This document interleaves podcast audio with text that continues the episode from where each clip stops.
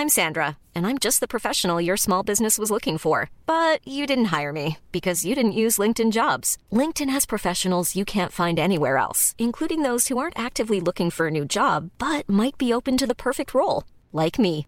In a given month, over 70% of LinkedIn users don't visit other leading job sites. So if you're not looking on LinkedIn, you'll miss out on great candidates like Sandra. Start hiring professionals like a professional. Post your free job on linkedin.com/people today. When you make decisions for your company, you look for the no-brainers. If you have a lot of mailing to do, stamps.com is the ultimate no-brainer. Use the stamps.com mobile app to mail everything you need to keep your business running with up to 89% off USPS and UPS. Make the same no-brainer decision as over 1 million other businesses with stamps.com. Use code program for a special offer. That's stamps.com, code program. On people we are tottenham tv back here for some more content for you guys today and what we're going to be looking at is Richarlison and that return well I would say turn of form for Richarlison. I was going to say return to form, but he actually previously just didn't show any form for Tottenham, seeing as last season 27 games, one goal. This season 20 games and 10 goals, which is obviously a, a goal every other game in a Spurs shirt this season. And we're going to look at the stats, look into the data, and see what is behind this return of form. Yeah, it's not even this season, you know, first 15 games of the season, he only got recorded one Premier League goal, but he's now on a run of nine goals in his last eight games. And we're going to look at why that might be, what has changed in Richarlison from maybe previous seasons or even from the beginning of the season as to why he's now um, scoring so many goals. Now he's in form. Obviously, he's been well documented. He's had this um, surgery on, on a hip issue that was troubling him for a long time. He's also been on record about um, a lot of mental health problems that he's you know gone and and been seen to, and he's been very open about it, and that's been really really positive. But on the football pitch, there's also things that he's doing differently uh, to previous seasons um, as to why now this is he's on the cusp of his best ever season in the Premier League, which is really really impressive considering where he's been over the last like year or so. You know, a lot of people written him off. A lot of people said he was a waste of money, but he's now one of the most informed strikers in the league. So we're going to look at um, what differences uh, he has made. Um, the first one I want we'll look at is um, uh, his XG graph. So this is obviously comparing his expected goals to his actual goals. Uh, um, you can maybe argue this is a massive outlier, but if you see, um, this is like uh, this is for, by the way all the graphs provided by the Athletic. This is kind of inspiration for for this video because they did a great article about Richarlison. You should go check it out. But they've got a couple of graphs which we're going to look at, which which I think are really really uh, symptomatic of his improvement. So the the first graph you can see his XG here the blue line represents his actual goals per 90 the red line represents his expected goals per 90 and as you can see um, throughout his whole career these last three three uh, seasons in the premier league um, he's been under underperforming his xg uh, he's uh, it's pretty it's been pretty similar to be fair uh, throughout most of his career. The kind of um, expected goals he generates he does kind of match it by and large. But there's only been a small period you can see back in 2020 where he was outperforming um, his expected goals, which shows like maybe his finishing hasn't been great. But now you look at this season, he's way outperforming his expected uh, his expected goals, which definitely shows an improvement in his finishing ability. I think obviously you saw against Everton what um, unbelievable finishes he had in his locker in, in, that game. That's that was maybe the first time really we saw this season like exceptional finishing ability from Richarlison, which maybe before that we've only seen maybe poachers' efforts uh, from him. So he's definitely improving his finishing ability, which is really really uh, important, and maybe it shows an improved confidence in himself as well. Yeah, absolutely. And if you go back into Richarlison's history in the Premier League, well, let's take his Everton days for example. In his first two seasons there were his best two returns in an Everton shirt, which is 13 goals in first 35 games and 36 games. And then he never really seemed to reach those heights after that seven goals, 10 goals. Then obviously last season was his worst season ever in the Premier League, scoring one goal in 27 games. And I, for one, was excited for the prospect of Richarlison under Ange Postecoglou because I thought that he would be a really good striker in that kind of system where sometimes the number nine under Ange can be a bit of a sacrificial lamb where he doesn't get involved in the play too much, but he's there at the right time to finish the uh, loads of chances that we do create for him. And first half of the season, first half of the first half, well, more or less the majority of the first half of the season, I was getting proved wrong a little bit because he wasn't playing well. He looked frustrated on the football pitch. Obviously, these problems that my brother spoke about just before seem to have been getting to him.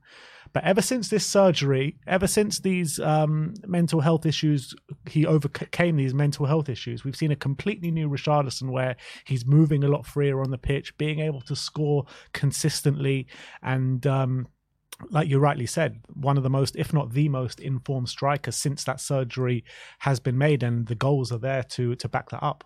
Yeah, definitely, and um, he's obviously getting the right positions. Um, Ange Postecoglou um, uses striker as we as we said before as a kind of player who leads leads the pressing, does a lot of the work off the ball. And when it comes to actually getting on the ball and, and, and scoring goals, they're actually not getting a lot of touches. And and the next graphic I want to show you, this is really, um, I think, the the reason why we've seen a big difference in Richarlison. Um, this is kind of touches per shot in a game um, that we've seen from Richarlison. So throughout his career, he's averaged around it looks like around 17 touches um, per shot in the Premier League.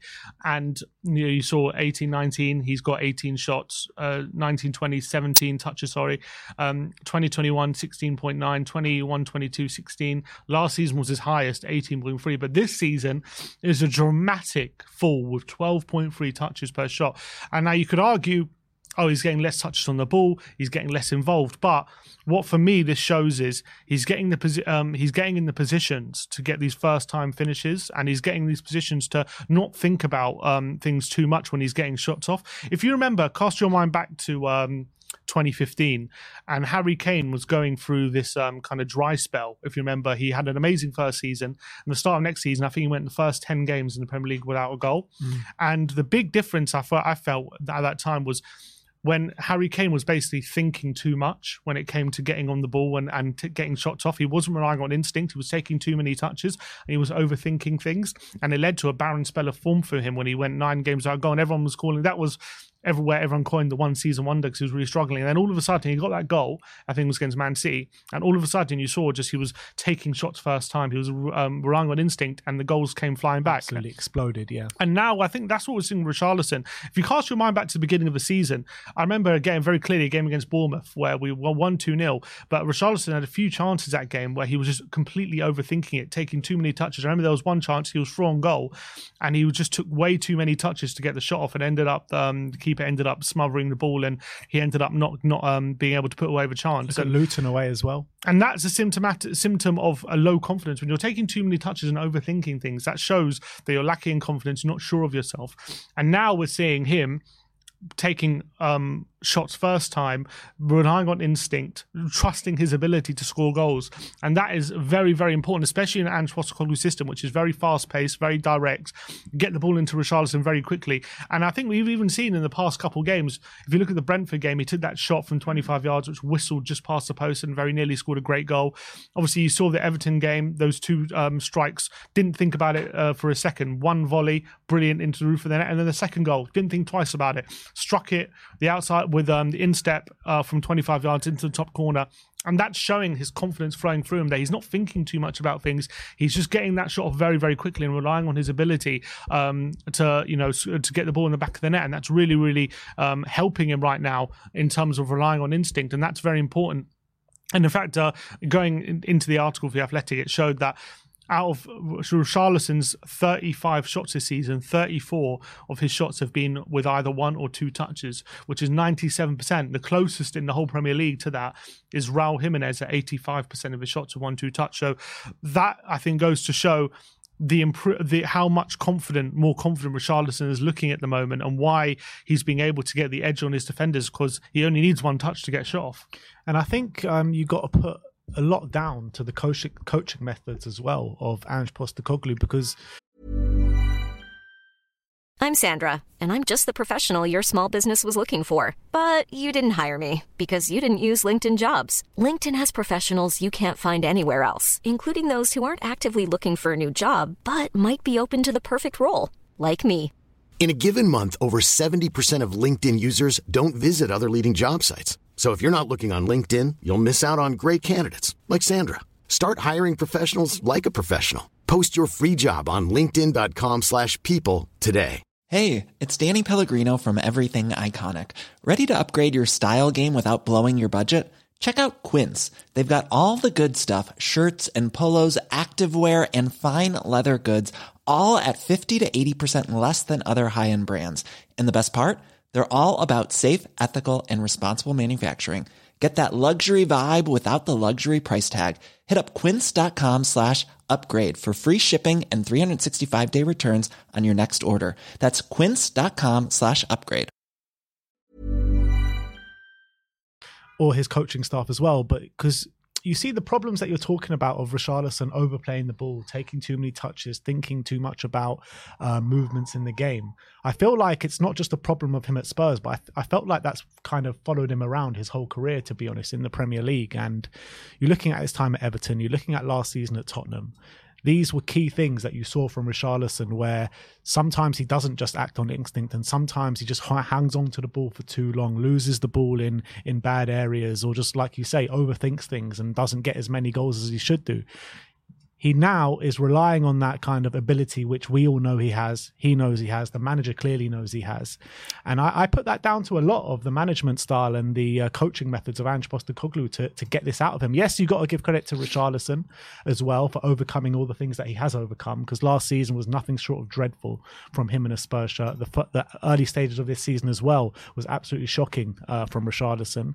But since overcoming these and since the manager has clearly worked with Richarlison on these aspects, he's better better off for it, much better off for it. Yeah, and the fact that he gets shots off so quickly now makes him very, very difficult to stop because mm. when you've got a striker taking too many touches, it's much easier for defender defender to get settled to kind of get in a position to block the shot. But when you've got a striker now in the form like Richarlison, like the goal against Everton, that second goal, that's very difficult to stop because you know he gets a glimpse of goal, he's going to get that strike off, and you have to be react very quickly to that.